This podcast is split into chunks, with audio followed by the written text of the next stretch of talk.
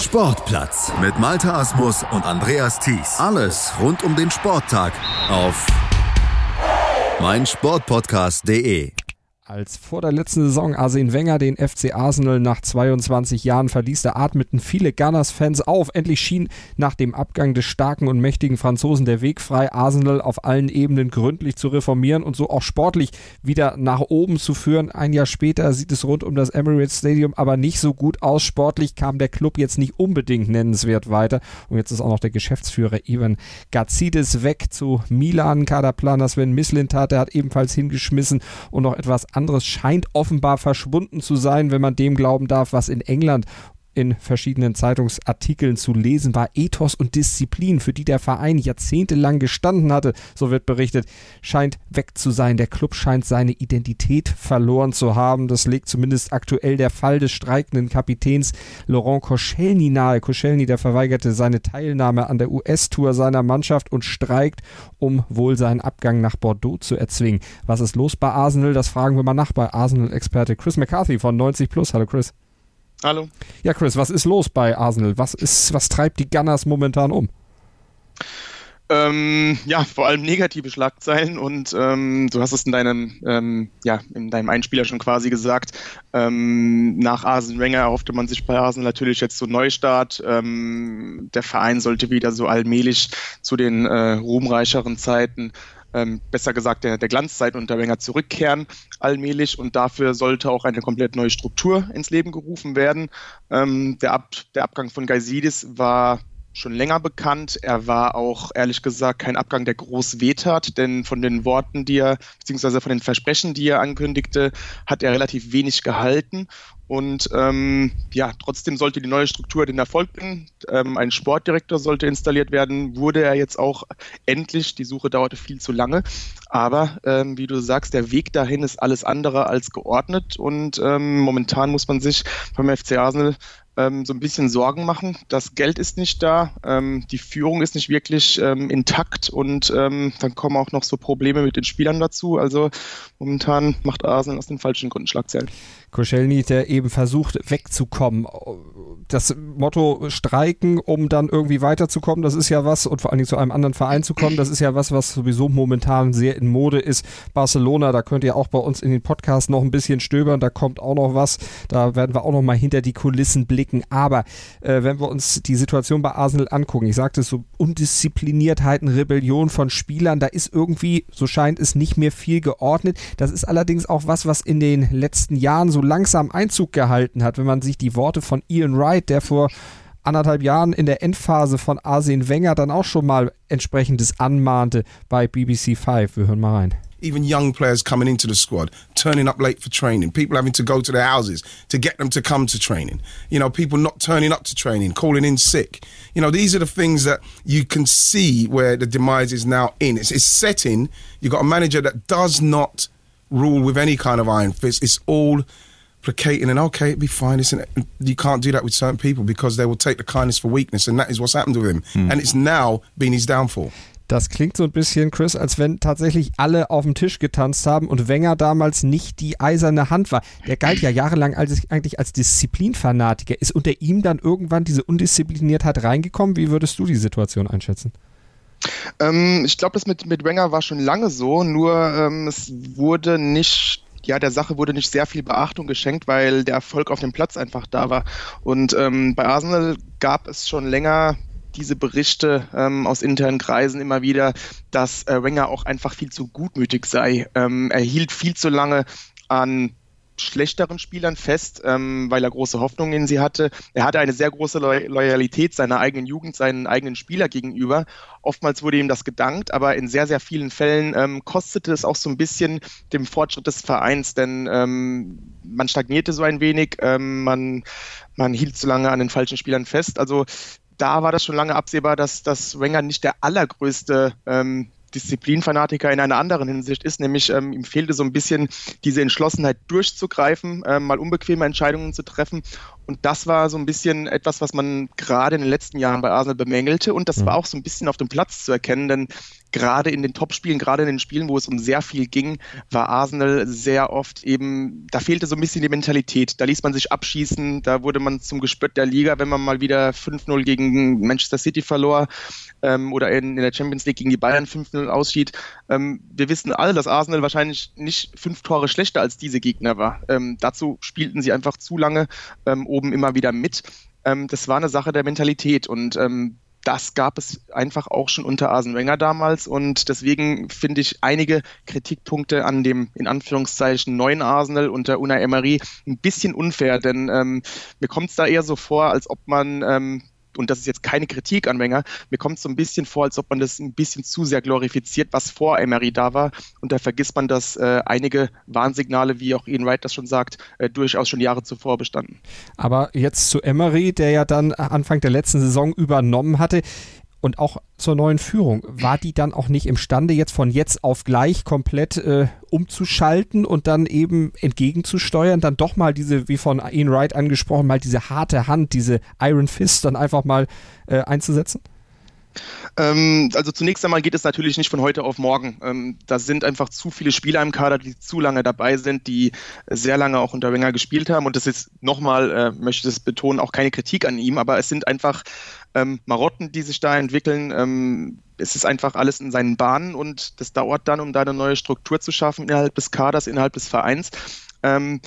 Ja, Emery kann das natürlich nicht von heute auf morgen, aber dazu muss man auch sagen, wenn diese Sachen äh, hinsichtlich Charakter, Mentalität und ähm, ja, diese Sachen, wenn die so eklatante Probleme waren im Verein, dann war Emery vielleicht nicht die allerbeste Wahl, denn gerade in diesen Punkten, ähm, das war auch die größte Kritik an ihm bei Paris, als ähm, die Starspieler ihm auch so ein bisschen auf der Nase herumtanzten. Ähm, das beste Beispiel ist natürlich Neymar, aber auch ähm, die Spielweise Emery's, von der er sehr früh abwischt, weil einfach der, der Druck aus dem Kader dazu groß war.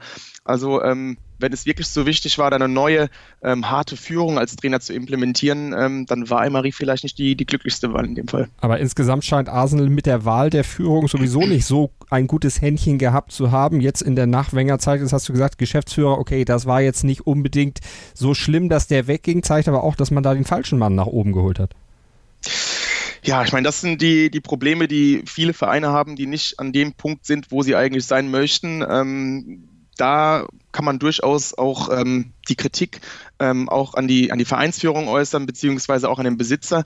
Ähm, gerade heute, wo wir jetzt das gerade aufnehmen, ähm, wurde ja so eine Faninitiative ähm, ins Leben gerufen, ähm, in der der, der Hauptaktionär Stan Kroenke hinterfragt wird, eben weil er ähm, so als sehr, sehr stiller Investor das Ganze hier macht ähm, und ähm, so ein bisschen die Präsenz vermissen lässt. Und ähm, da kommen natürlich auch die Cronkis ins Boot, die ähm, bei diesen Besetzungen natürlich eine, eine größere Rolle spielen sollten. Und ähm, dann sieht man mal wieder, dass, dass all das von oben nach unten getragen wird und hier vielleicht ja, der, den wichtigen Entscheidungen nicht die größte Aufmerksamkeit geschenkt, geschenkt wurde. Aufmerksamkeit schenken, das ist ein gutes Stichwort. Das solltet ihr nämlich dem Motor eures Autos auf jeden Fall schenken. Aufmerksamkeit und da können wir euch ein Produkt ans Herz legen, nämlich eins des Unterstützers unserer heutigen Ausgabe hier vom Sportplatz auf meinsportpodcast.de, Shell WePower. Shell WePower reinigt und schützt den Motor, erhöht die Leistung dank eines reibungsmindernden Zusatzstoffes und dadurch pflegt und schont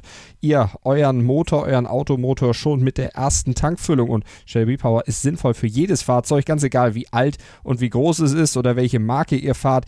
Und wer Premium tanken und Standard zahlen möchte, der ist bei Shell WePower auch noch an der richtigen Stelle, denn mit dem Shell WePower Smart Deal spart ihr richtig Geld schon ab der ersten Tankfüllung. Alle Infos dazu zum Kraftstoff und zum Shell WePower Smart Deal findet ihr natürlich im Netz unter shell.de slash WePower. Testet einfach mal selbst und lasst euch überzeugen und erlebt das Shell WePower Gefühl. Und das Arsenal Gefühl, das erleben wir jetzt weiter. Jetzt ist aber das Problem mit Cranky ja schon länger existent. Vor allen Dingen wird ja auch von vielen Fans immer wieder gesagt, so die Maßgabe, naja, wir müssen in die Champions League kommen. Das reicht ja viel nicht. Aber große Änderungen wird da ja wahrscheinlich nicht zu erwarten sein, weil Cranky ja auch in anderen Sportarten aktiv ist und vor allen Dingen ja da das Geschäft im Auge hat. Titel sind nicht unbedingt das. Es müssen eigentlich eher schwarze Zahlen geschrieben werden. Das ist eben die Kritik an ihm, absolut richtig. Ähm, gerade auch, weil er selbst sagte, ähm, als er ähm, den Großteil der, der, der Anteile übernahm, dass Arsenal, dass er Arsenal, mit Arsenal ähm, um Premier League-Titel und auch in der Champions League um den Titel spielen will. Ähm, das ist jetzt schon ein bisschen länger her, ähm, aber daran wird er natürlich auch gemessen. Ähm, ich muss dazu sagen, die Kritik an ihm, dass er nicht seinen eigenen Geldbeutel zückt, ähm, da gehe ich nicht 100% mit. Ähm, erstens muss er das nicht. Ähm, zweitens sind die Fehler ganz anderer Natur. Wenn man sieht, für was Arsenal seine äh, zugegebenermaßen limitierten finanziellen mhm. Mittel investiert in den letzten Jahren, ähm, welche Ablösesummen dafür welche Spieler gezahlt wurden. Bestes, bestes Be Beispiel ist natürlich ähm, Mustafi ähm, und dann auch noch, was für Verträge da teilweise ausgehändigt wurden. Ähm, der Ösil-Vertrag beispielsweise, ähm, klar, man wollte ihn halten, man weiß um seine Klasse, aber das war natürlich sehr, sehr riskant und mittlerweile ist dieser Vertrag einfach nur ein großes Problem. Und das geht aber noch viel weiter runter. Da sind absolute Durchschnittsspieler mit langfristigen Verträgen ausgestattet worden, weil man einfach etwas erzwingen wollte. Bestes Beispiel ist da Carl Jenkinson, ähm, der, den keiner auf dem Zettel hatte damals, als Arsenal ihn verpflichtete. Er ist von seinen Anlagen her eher ein eher fast sogar ein Zweitligaspieler und der erhielt damals einen, einen Top-Vertrag, weil man hier diesen englischen Kern aufbauen wollte und das alles ähm, sorgte für Probleme mit der Gehaltsstruktur und ähm, das sind die, die eklatanten mhm. Fehler. Das sagt für mich dann wiederum, ja, wenn Arsenal mehr Geld hätte, woher habe ich dann die Gewissheit, dass dieses Geld auch sinnvoll angelegt werden würde? Und dementsprechend fahre ich da bei diesem Kritikpunkt ähm, bezüglich ähm, Geldbeutel öffnen beim, beim Investor oder beziehungsweise beim Hauptaktionär nicht unbedingt mit. Aber er sollte natürlich bedeutend mehr Präsenz zeigen und bedeutend mehr Interesse daran zeigen, dass die Entscheider des, des Vereins ähm, ja etwas bedachter ausgewählt werden und ähm, diese dann auch seine Unterstützung erfahren. Siehst du denn durch diese ganzen Geschichten, die jetzt da gerade auch diskutiert werden, auch das Thema Laurent Koscielny, irgendwo die Identität von Arsenal, die Arsenal ja relativ lange auch geprägt hat, jetzt in Gefahr? Würdest du sagen, das ist jetzt plötzlich ein umgekrempeltes Arsenal, nicht mehr mit dem Geist, äh, so wie ich eigentlich ihn äh, gespürt hatte, als ich Fan wurde, also aus deiner Sicht? Ähm, ich sehe die ehr, ehrlich gesagt schon länger bröckeln. Ähm, seit den Invincibles sozusagen ging da immer mehr ab. Ähm, als Henri ging beispielsweise wieder so ein Eckpfeiler weg, äh, zuvor auch noch Vieira.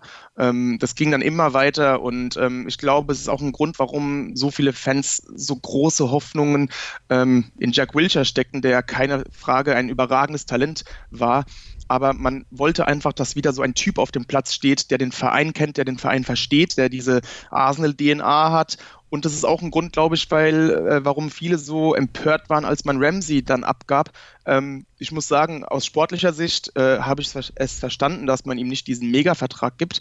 Ähm, natürlich ist die Lösung der Sache äh, sehr unglücklich gewesen, denn diese Erkenntnis sollte man früher haben und hm. dann kann man ihn auch mit Ablöse verkaufen. Also da waren wieder ganz andere Probleme dabei, aber die Empörung war eher da, weil Ramsey einfach schon so lange dabei ist, weil er auch so ein bisschen Arsenal verkörperte und einer der, der letzten Verbliebenen, will ich mal sagen, ist auch eben Koscielny, gar keine Frage. Und ähm, deswegen ist es auch so, so unglaublich enttäuschend, dass ein, ein 33-jähriger Führungsspieler, Kapitän, ähm, seit neun Jahren beim FC Arsenal und der auch so ein bisschen das verkörpert, was Wenger so auszeichnete, nämlich Spieler zu holen, die man gar nicht auf dem Zettel hat und zu Topspielern macht. Ähm, Koscielny kam damals von, von Lorient aus der zweiten Liga, hat sich dann zu einem der besten Verteidiger der Premier League entwickelt. Ähm, das ist auch so ein bisschen dieses Wenger-Ding und ähm, deswegen sind die Leute jetzt erneut so aufgebracht und enttäuscht und regelrecht verletzt, dass so etwas gerade passiert, eben weil der aktuelle Kader ehrlich gesagt ziemlich ähm, wenig Führungsspieler in seinen Reihen hat. Mhm. Und ähm, klar, dementsprechend bricht da immer mehr ab.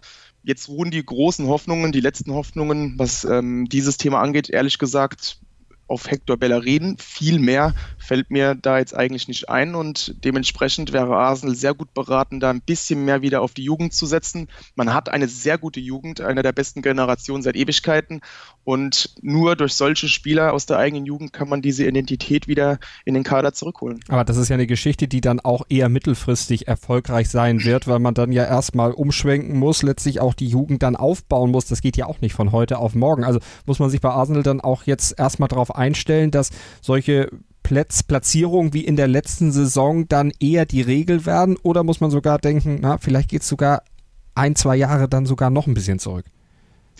Ähm, das kann gut sein, aber ich glaube auch, ähm, wenn die Fans erkennen würden, aus welchem Grund das passiert, dann mhm. wären sie da auch an Bord. Ähm, letzte Saison war nämlich genau das Problem. Ähm, es war eben kein Kader mit jungen Spielern, ähm, mit, mit Talenten, die da irgendwie noch äh, grün hinter den Ohren sind und ähm, versuchen, sich im Profifußball zu etablieren. Ähm, das war eben nicht der Fall und dementsprechend war es für viele auch ähm, so eine frustrierende Saison, da man auf der Stelle tritt, da man auch durchaus äh, eine Top-4-Platzierung in den eigenen Händen hielt und dann am Ende wieder regelrecht implodierte, obwohl man ähm, rein von, vom Restprogramm her, rein von der eigenen Klasse her tatsächlich die Top 4 hätte schaffen müssen. Ähm, wenn man jetzt mehr auf die Jugend setzt, dann wird es natürlich passieren, dass man eher ähm, in diesen Tabellenregionen bleibt. Und vielleicht wäre das auch der richtige Schritt, denn so könnte man vielleicht auf äh, längere Sicht erfolgreich sein. Und wenn man sich dann mal die Finanzlage des FC Arsenal anguckt, ist das womöglich der einzige Weg. Ähm, mhm. Denn diese Top-Transfers, die, diese ähm, inflationär ansteigenden Ablösesummen, die können sich die Gunners einfach nicht leisten. Und äh, da muss dann jeder Transfer sitzen. Und ähm, da wäre man vielleicht besser beraten, diese perspektivischen Transfers zu tätigen und eben auf die eigenen Reihen zu schauen. Und deswegen ist man auch bei Arsenal so ein bisschen enttäuscht, dass Emery dann nicht mehr in die Jugend schaute. Ähm, da sind einige ähm, verheißungsvolle Talente dabei. Ein Joe Willock strahlt viel aus. Ähm, dann, dann hat man noch ähm, einen, einen Amechi, äh, Xavier Amechi, der den Verein jetzt wahrscheinlich verlässt, weil er einfach keine Perspektive sieht, weil er keine, keine Chancen erhält bei Arsenal. Ähm, die Hoffnung ist jetzt, dass ein Bukayo Saka beispielsweise mehr Chancen erhält ähm, oder ein Reese Nelson, der bei, bei Hoffenheim anfangs auch gute, ähm, ja, hoffnungsvolle Anlagen zeigte. Also wenn Arsenal wirklich auf diese Jugend setzt, dann sind die Fans an Bord. Das ist dann kein Problem. Und ähm, etwas Hoffnung diesbezüglich gibt vielleicht auch die, die Beförderung von Frederik Jumberg, der jetzt im Trainerstab von, von Emery ist und ähm, bei der U23 wirklich tolle Arbeit mhm. leistete. Vielleicht hatte er ein bisschen mehr Einfluss und ähm, dann wären die, die Fans, wie gesagt, wahrscheinlich ähm, etwas, etwas beruhigter, beziehungsweise hätten damit nicht so die großen Probleme, wenn man erstmal ähm, von außen auf die Top 4 schaut. Der verkörpert dann vielleicht auch wieder diesen alten Arsenal-Geist dann noch ein bisschen. Was erwartest du denn jetzt noch für die Restphase des Transfermarktes? Wird da dann trotzdem noch was tun, äh, sich was tun, auch wenn die ja, Finanzlage eben nicht so gut ist, aber auch um Mesut Özil gab es ja dann auch immer wieder Gerüchte, Fenerbahce vielleicht doch, vielleicht geht da doch noch was. Wie schätzt du das ein? Also bei Ösel kann ich mir ehrlich gesagt nicht vorstellen, dass er geht. Ähm, der Vertrag ist einfach zu gut für ihn und das will ich gar nicht mal als Kritik äußern. Ähm, ist es nicht seine Schuld, dass er so einen Vertrag bekommen hat. Ähm, dann, dann hat er den Vertrag, er fühlt sich auch wohl in London, das, das muss man auch dazu sagen und er denkt wahrscheinlich, ähm, dass es da vielleicht noch ein bisschen besser wird. Natürlich ist Özil jetzt nicht derjenige, ähm, der hier die Ärmel hochkrempelt und die Wände herbeiruft, aber wenn es vielleicht insgesamt mit dem Kader gut läuft, dann, dann kann er vielleicht wieder an seiner alten Form kratzen. Aber insgesamt ähm, ist der Sommer natürlich etwas ähm, beängstigend bei Arsenal. BBC berichtet, dass man 50 Millionen lediglich ähm, ähm, als, als Transferbudget hat. Das ist natürlich heutzutage fast nichts. Mhm. Und ähm, wenn man dann auch sieht, dass ähm, was die Transferziele sind und wie schwer sich Arsenal auch tut, ähm, diese Transfers ähm, über die Bühne zu bringen. Und das ist natürlich auch der Tatsache geschuldet, dass man eben kein Geld hat. Man versucht jetzt bei einer Ablösesumme von, von knapp 30 Millionen Euro für, für Kieran Tierney von, von Celtic ähm, über die, über die Art und Weise der Zahlung zu feilschen, dass man es in Raten zahlen möchte. Und äh, das ist natürlich fast schon ein Akt der Verzweiflung, weil man irgendwie versucht, so viele gute Spieler wie möglich in diesem Transferfenster unterzubekommen. Und ähm, dann sehe ich aber wieder ein Problem mit der Strategie, wenn man sich da um einen Spieler wie Wilfried Zaha bemüht, wo Crystal Palace ganz klar ausdrückt, dass man da eigentlich 100 Millionen will, mhm. ähm, sicherlich nicht unter 80 gehen wird. Das kann sich Arsenal nicht leisten. Dann sollte man sich andere Ziele aussuchen und äh, wir wissen alle, dass, dass in der Premier League das Transferfenster früher schließt. Da sollte man ein paar andere Ziele im, im, im Visier haben und davon sieht man derzeit einfach nicht, äh, nicht viel in den Medien. Das ist ja dann auch eine Frage äh, des Know-hows der sportlichen Führung. Wer wird denn da jetzt in den nächsten Jahren die Geschicke führen? Wir hatten ja eben schon gesagt, so der erste Versuch der Neustrukturierung ist erstmal gescheitert, weil die Leute alle wieder weg sind. Jetzt baut man wieder neu auf. Mit wem und ist das langfristig erfolgreich aus deiner Sicht?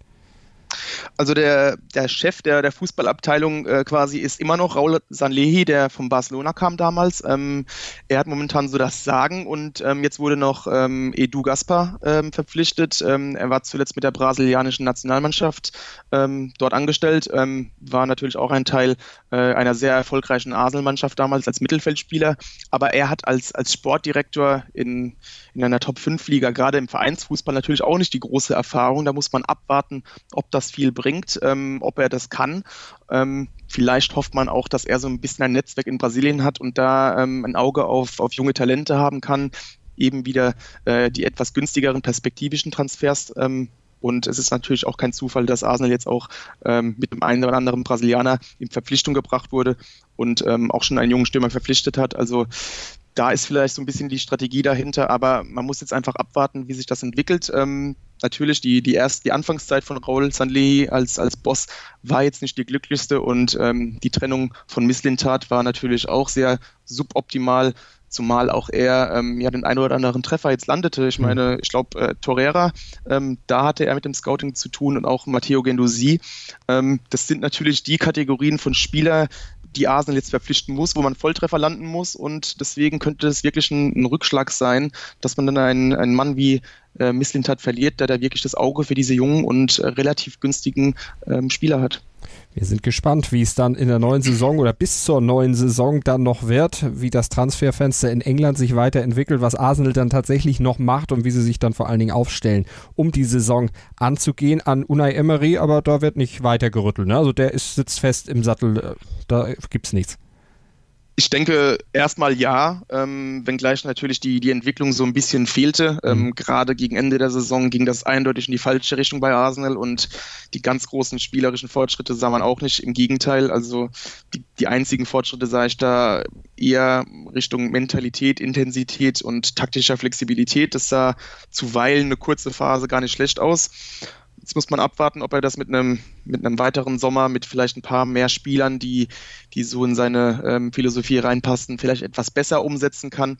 Aber ähm, ja, ich, ich bin auch nicht so optimistisch, was ihn angeht mittlerweile. Ähm, aber ich glaube, Arsenal kann es sich auch schlichtweg jetzt gar nicht groß leisten, hier den nächsten Trainerwechsel zu vollziehen. Also die Hinrunde, wenn nicht jetzt wirklich alles ganz krass äh, in die falsche Richtung läuft, äh, wird er definitiv haben. Die Premier League werdet ihr auf jeden Fall verfolgen können hier bei uns auf meinem Sportpodcast.de bei 90 Plus und R. Da werden wir uns natürlich auch wieder um die Premier League kümmern. Chris McCarthy war das von 90 Plus. Chris, vielen Dank.